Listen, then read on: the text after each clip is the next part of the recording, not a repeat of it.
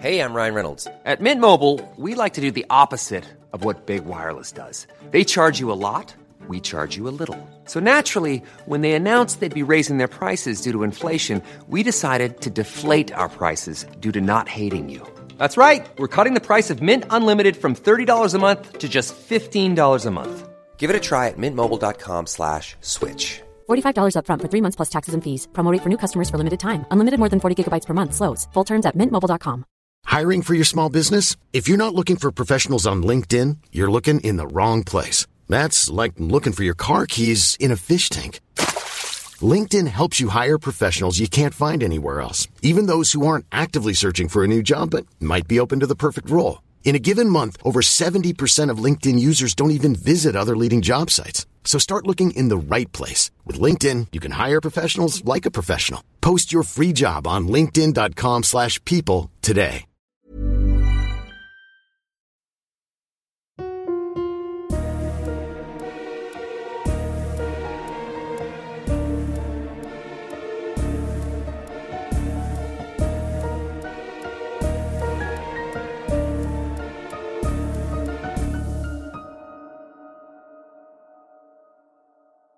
Lyssnar på Skräcken i vitögat. En podd som får nackhåren att resa sig.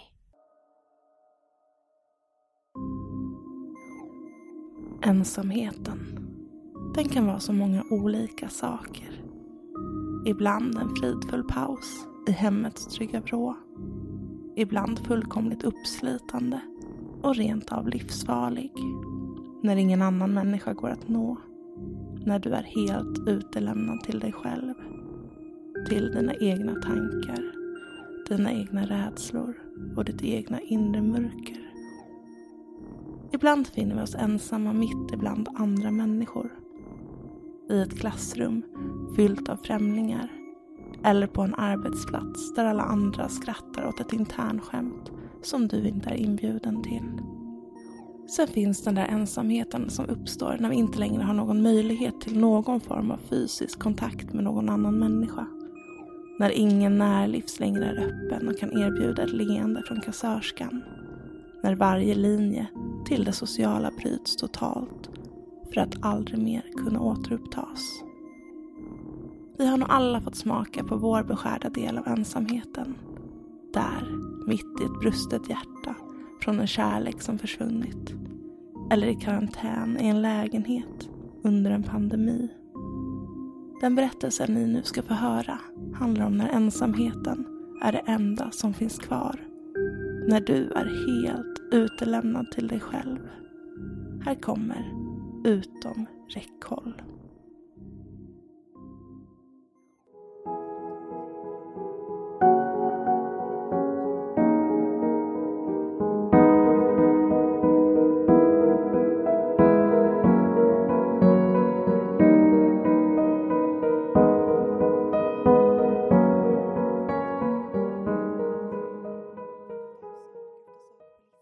Det hade tagit honom flera år att planera.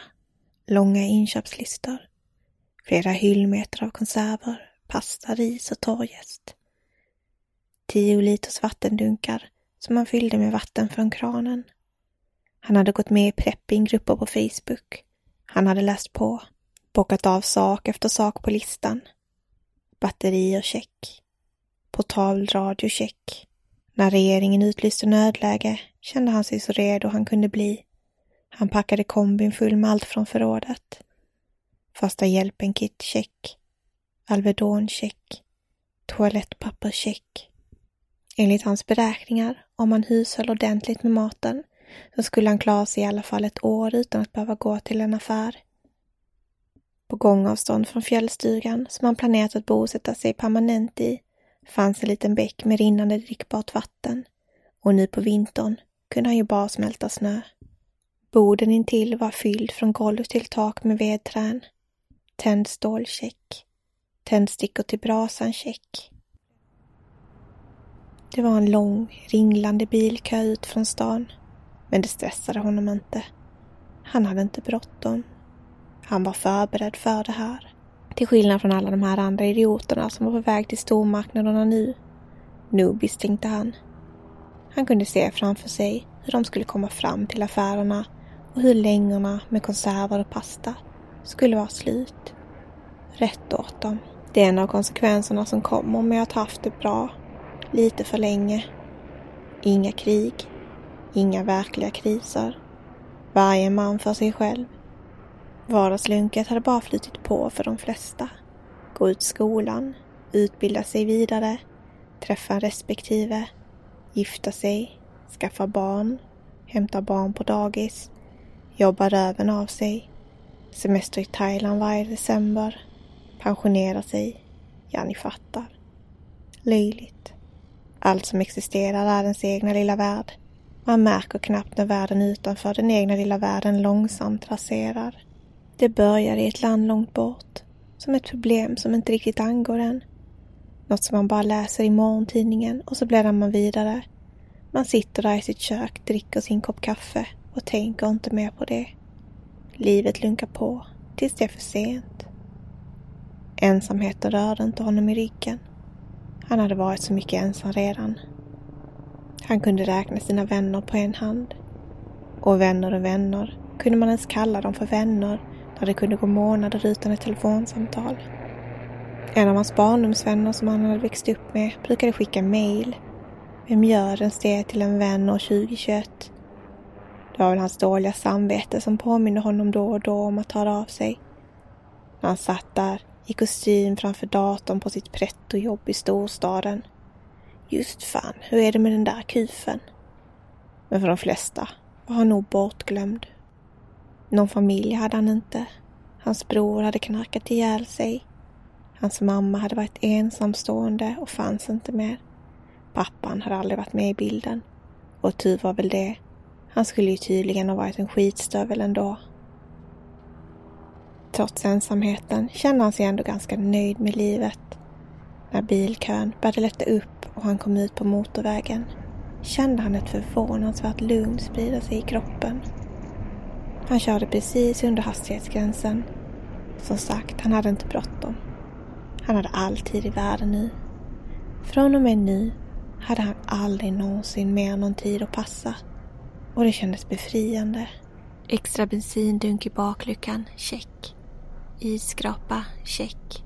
Snöskyffel, check.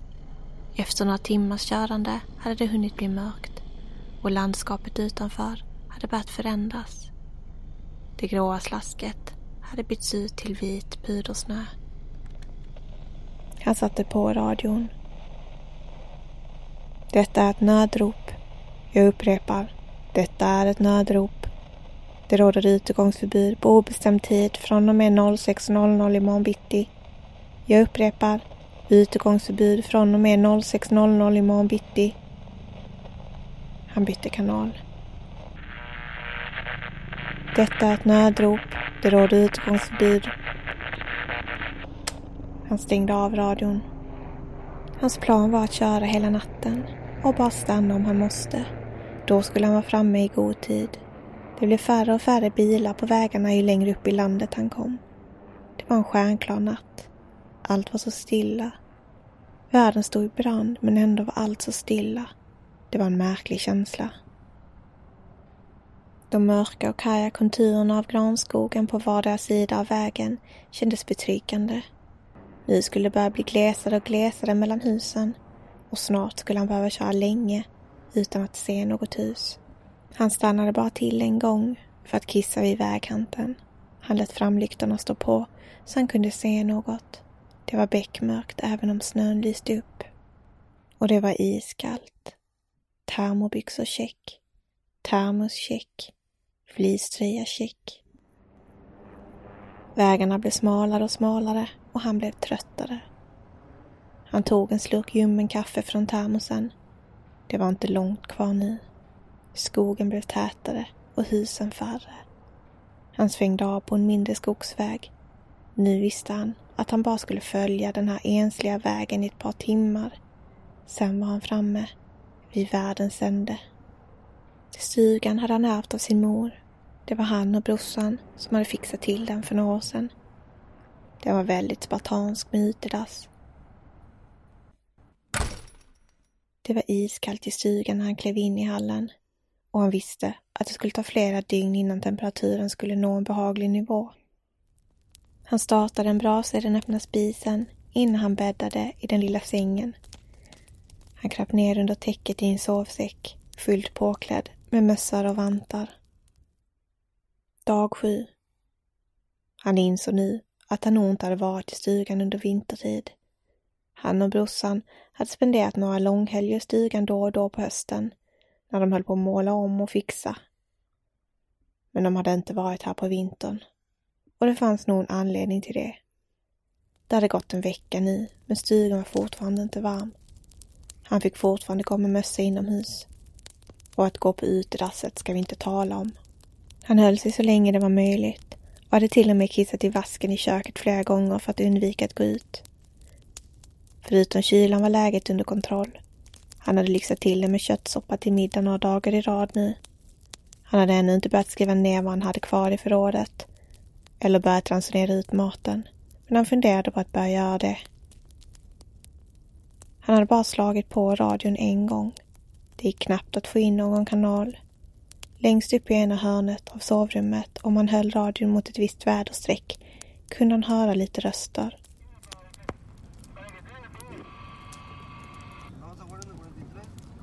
Men det var mest brus. Mobilen hade han inte ens slagit på. Han visste att täckningen försvann redan ett par timmar från stugan, så det var inte lönt. Det fanns en gammal dammig upplaga av Nationalencyklopedin i stugan. Han hade läst ut det första bandet redan. Dag 15. Det var fortfarande kallt, även om han vant sig. Han hade börjat utforska området mer, gå stigar han aldrig gått förut. Han längtade så till våren och förbannade sig över snön. Han hade vant sig vid mycket när han tänkte efter. Burkmat. Tystnaden. Det var så förbannat tyst hela tiden.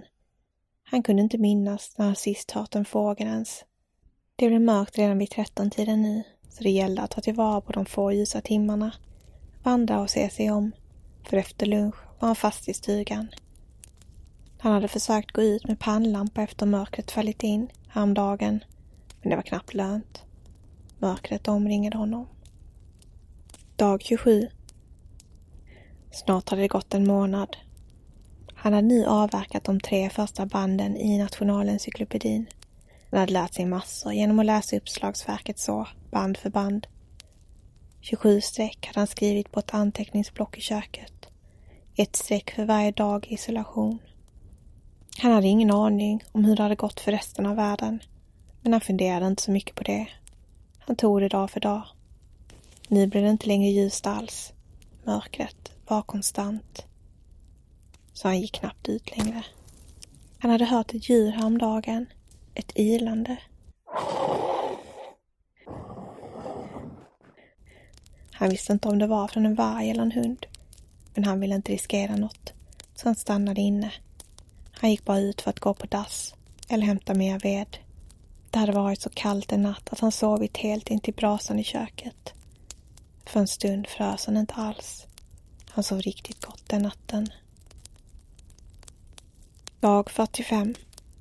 Han hade aldrig haft skägg förut. Han hade ett sånt där skägg som inte var tätt utan glest med kala fläckar. Fult skägg. Så här långt hade det aldrig varit. Men han hade glömt att packa rakhyvlar och rakapparatens batteri var nyladdat. Ett annat batteri som också var urladdat var bilens. Han hade försökt starta den häromdagen, men den var stendöd. Det skrämde honom först. Om han inte skulle få igång bilen så skulle han inte kunna åka och handla om han behövde något. Men han lugnade sig igen. Närmaste grannen var en timmes promenad bort. Det var en gubbe han hälsat på en sommar han och brorsan varit ute och vandrat. Han verkade bo i sin stuga året runt. Och det fanns fortfarande mycket mat i förrådet. Det lugnade honom att gå ner i källaren och titta på raderna av mat som fanns där på hyllorna. Ett år hade han beräknat och det hade ju faktiskt bara gått en och en halv månad. Varför ens oroa sig för mat nu? Dag 60. 60 streck i anteckningsblocket. Han mindes inte sist han pratade med någon. Pratade han ens med någon dagarna innan han satte sig i bilen för att åka till stugan? Han mindes inte. Det kunde säkert varit veckor innan dess som han ens pratade med någon. Nu hade han börjat prata med sig själv. Ibland skrattade han åt sig själv, som när han tittade sig i spegeln. Han hade blivit smal i ansiktet och det såg lite lustigt ut. Han såg äldre ut. Han kände inte igen sig själv. Skäggig och smal i ansiktet. Han hade inte hört fler vargar, men vågade sig bara ut korta rundor i det dunkla mörkret. Han hade sett spår i snön. Dag 65. Det började gå ut för nu. Han hörde röster. Sin bror. Han gick hungrig i längre perioder nu för att ransonera ut maten, så det kan ha varit en hallucination. Men hans röst hade varit så klar. Vad gör du brorsan? Vakna! hade han sagt. Och så hade han vaknat med tryck. För att återigen vakna upp ensam. Dag 70. På den sjuttionde dagen, när han som vanligt skulle hugga ved, hände det som inte fick hända. Han slant med yxan. Han hade inte samma kraft som han brukade ha, men ändå gick det illa. Yxan var vass. Han hade slipat den bara dagen innan. Och nu hade han huggit sig själv i benet. Och det pumpade ut blod från det öppna såret. I panik hade han sprungit in i stugan och blodet hade lämnat spår efter honom. Det gjorde inte ont. Han kände inget, men han fick panik när han såg muskeln i benet och hur blodet sprutade ut. Han hade aldrig sett ett så djupt sår förr. Under vasken hittade han i en låda första hjälpen-kittet. Han försökte rengöra såret så gott han kunde. Det sved till. Och sen la han om det för att stoppa blödningen. Den verkliga smärtan kom först på kvällen. Han fick ta en Alvedon för att kunna somna. Såret bultade och var varmt och på natten kom febern och frossan. Trots att han tagit Alvedon. Han tog en till, men det hjälpte inte. Väggarna kröp sig närmare och allt snurrade när han slöt ögonen. Det var blod från såret i sängen. Det var varmt, klibbigt och blött. Han hade inte lyckats stoppa blödningen. Desperat tog han med förband och knöt det hårt runt såret. Sen somnade han. Och ärligt talat tänkte han, nu kanske jag dör. Han blundade så hårt han kunde och såg sin brors ansikte som liten framför sig, omgiven av ett vitt sken. Skrattande, lekande barn utan bekymmer. Men han vaknade mot förmodan igen nästa morgon och blodet runt såret hade stelnat men smärtan var ihärdig. Han bestämde sig för att det kanske var bäst att försöka ta sig till grannen ändå och få komma till ett sjukhus så någon kunde kolla på såret. Han packade en ryggsäck med snacks, vattenflaska, tändstål, kompass, mer förband, ett par konserver och en konservöppnare. Han klädde sig så varmt han kunde och satte på sig pannlampan. För att ta sig till grannen behöver han bara följa den lilla skogsvägen i ungefär en timme i motsatt riktning från den han kommit ifrån med bilen. Eller det tog en timme för honom att gå vägen sist. Nu skulle nog snarare röra sig om det dubbla. För han kunde inte gå särskilt fort med det skadade benet som han i princip fick släpa efter sig. Ingen hade skottat snö på den lilla skogsvägen, så även om han hade kunnat starta bilen vet han inte hur långt han hade kunnat komma, så det var nog ändå bäst att gå till fots. Det hade snöat en hel del de senaste veckorna. Dröjde inte speciellt länge innan han kände sig iakttagen. Inifrån skogen var det ett par ögon som tittade på honom och ljudet av steg bland grenar och löv gick inte att missa. I den annars avgrundslösa tystnaden. En varg. Han iakttog varje steg han tog. Skulle han snubbla nu skulle allt vara över, tänkte han. Inte en chans att han inte hugger om jag ligger ner hjälplös. Han försökte skrika, stampa och göra så höga ljud han kunde för att skrämma bort varelsen som gömde sig i skogens mörker. Han visste inte om det funkade, men det blev tyst igen i alla fall. Han kunde bara se några meter av vägen framför fötterna. Allt annat runt omkring var uppslukat av mörker. Han var rädd att han skulle missa stugan och gå förbi och önskade att han skulle ha tagit med sig en ficklampa till med större räckvidd. Efter ett par timmar märkte han hur underlaget ändrades. Som om någon skottat snö på vägen i alla fall för några dagar sedan. Det blev lättare för honom att gå på det mer jämna underlaget. Snart borde han vara framme. Och visst kunde han se ljuset från stugan längre fram på den annars mörka skogsvägen. Han skyndade på så snabbt han kunde och till slut var han på grannens tomt. Han knackade på. Hallå, hjälp! Är någon hemma? Han hörde hur någon rörde sig där inne. Han kände på dörren.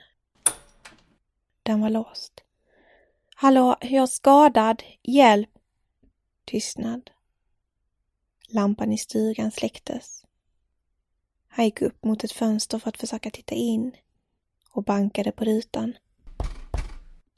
Det var helt mörkt i hemmet nu, men han visste att gubben var hemma. Jag vet att du är hemma, släpp in mig! Han gick runt huset mot verandan på baksidan och kände på dörren. Även den var låst. Så snubblade han över något. En tidning daterad med ett datum som inte sa honom så mycket. Rubriken löd Hundratusen döda på en dag. Han stelnade till. Han blev kall. Blodet i hans ådror frös till is. Pannlampan lyste upp bokstäverna i tidningen och han kände hur varma tårar rann ner för kinderna och landade på tidningens framsida. Tårarna fick bläcket att smetas ut till en svart sörja. Han orkade inte läsa mer. Han förstod att gubben aldrig skulle öppna för honom. Och långsamt började han sin vandring tillbaka i snön. Återigen kände han sig iakttagen. Valsen hade följt efter hela vägen och följde varje rörelse han tog på säkert avstånd från skogsbrynet. Han var kallsvettig och han visste inte om han skulle klara sig hela vägen tillbaka hem till sin trygga tillvaro. Han visste ingenting längre. Han satte sig ner i snön och lät natten omsluta honom.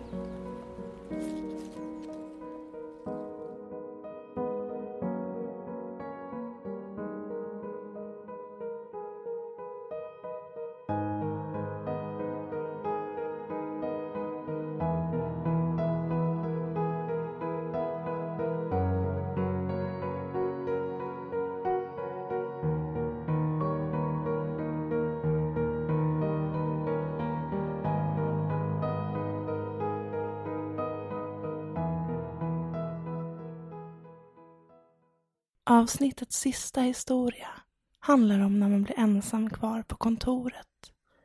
Fast kanske är man inte ensam. Här kommer våning tre. Jag hade precis börjat mitt nya jobb på en tidning i stan och jag trivdes som fisken i vattnet. Det var stora fina lokaler och kollegorna var schyssta. Som journalist får man tyvärr jobba över en hel del. Det är en stressig bransch med snabba deadlines och snabba nyhetsflöden.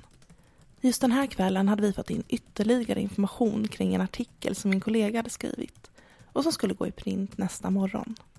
Ny som jag var så erbjöd jag mig att ta på mig tilläggen och ändringarna. Ingen protesterade, förutom en kollega som sa att det kanske var klokt att jobba hemifrån istället. Att inte sitta kvar ensam på redaktionen. Jag ryckte på axlarna och svarade att jag skulle ha enklare att koncentrera mig om jag satt kvar vid mitt skrivbord. Det är så lätt att bli distraherad där hemma. Hon hummade bara till svar. Klockan var runt sju på kvällen och jag var den sista kvar på redaktionen nu. Städerskan hade precis lämnat våningen och lokalen låg tyst och öde, bortsett från regnet utanför. Jag hade inga problem med att jobba över eller att sitta ensam kvar. När jag skrev gick jag helt in i mig själv och kunde lätt glömma bort min omgivning. Tiden flög oftast iväg och plötsligt hade klockan hunnit bli halv nio. Jag hade fortfarande lite textbearbetning kvar då jag ville få det helt perfekt. Ni vet, visa framfötterna och leverera en riktigt bra artikel. Jag bestämde mig för att jag behövde en kopp kaffe och reste mig för att gå ut till lilla pentryköket. Det var helt nedsläckt vid hissarna och rökrutan. En sån där rökruta som finns på flygplatser. Köket var också nedsläckt. Jag tände upp, tog en kopp och tryckte på dubbel latte med extra mjölk på kaffemaskinen. Då hörde jag plötsligt det välbekanta plinget från hissen. Jag vände mig om och tänkte att det var säkert någon av städarna. Hissdörren gick långsamt upp. Men hissen var tom. En kall kår gick längs min ryggrad. Jag tog snabbt min kaffekopp och gick tillbaka till skrivbordet. Jag satte mig på den grå kontorsstolen och skulle precis börja skriva igen. När det återigen gick en kall kår längs min ryggrad. Textdokumentet som lyste upp skärmen framför mig hade ändrats. Mitt i texten stod det Hej där med stora svarta bokstäver. Jag vände mig tvärtom, tänkte att det måste vara någon av mina kollegor som är kvar, fast jag inte vet om det, och som ville jävlas med mig. Kanske var det en invigningsgrej, för att bli godkänd i den kollegiala andan. Vad vet jag? Jag reste mig upp från skrivbordet igen och gick en runda på redaktionen. Alla datorer var avstängda eller satta i viloläge. Alla stolar och skrivbord var tomma. Det hela kändes väldigt obehagligt. Vem det än var som försökte skrämma upp mig så hade denna lyckats. Ett plötsligt ljud från köket fick mig att hoppa till. Rökrummets fläkt hade dragit igång. Jag tänkte att det måste vara någon mer på redaktionen för fläkten reagerade enbart på rörelse. Jag smög försiktigt mot köket. Fläkten från rökrutan lät högt, men den var tom. Vid det här laget hade jag börjat känna mig gråtfärdig. För oavsett om det var ett skämt eller ej så var det elakt. Jag hade varken tid eller lust att leka. Jag ville bara få klart min artikel och gå hem. Jag gick med bestämda steg tillbaka till mitt skrivbord.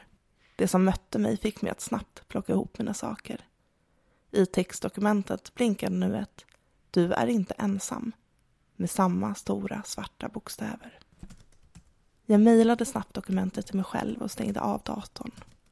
Aldrig i livet att jag skulle gå med på det här. Mitt hjärta slog snabba slag när jag skyndade mig mot hissarna. Desperat tryckte jag på alla knappar med blicken riktad mot köket, fläkten och redaktionen.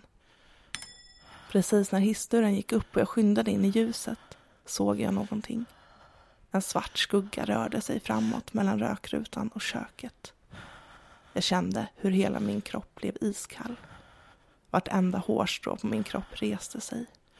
Hissdörrarna gick långsamt igen och skapade en barriär mellan mig och det något som fanns inne på redaktionen. När jag kom ut till receptionen möttes jag av städerskan som stod bakom receptionsdisken och packade ihop städvagnen för kvällen. Våra blickar möttes. Jag måste ha varit likblek. Våning tre? frågade hon och jag nickade långsamt till svar. Jag skulle råda dig att inte vara ensam på den våningen om kvällarna, sa hon och återgick till sin städvagn. Jag skyndade ut ur byggnaden och gick med snabba steg mot tunnelbanan. Efter den upplevelsen så jobbar jag hemifrån de kvällar som kräver övertid. Jag har även lagt märke till att mina kollegor aldrig stannar kvar på redaktionen efter klockan åtta på kvällen. Jag vet inte vad den svarta skuggan var för någonting och jag har inga intentioner att ta reda på det heller.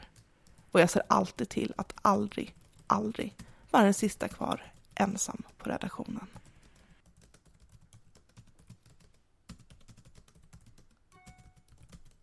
Du har lyssnat på Skräcken i Vita Ögat. En produktion av Seo Blin Media.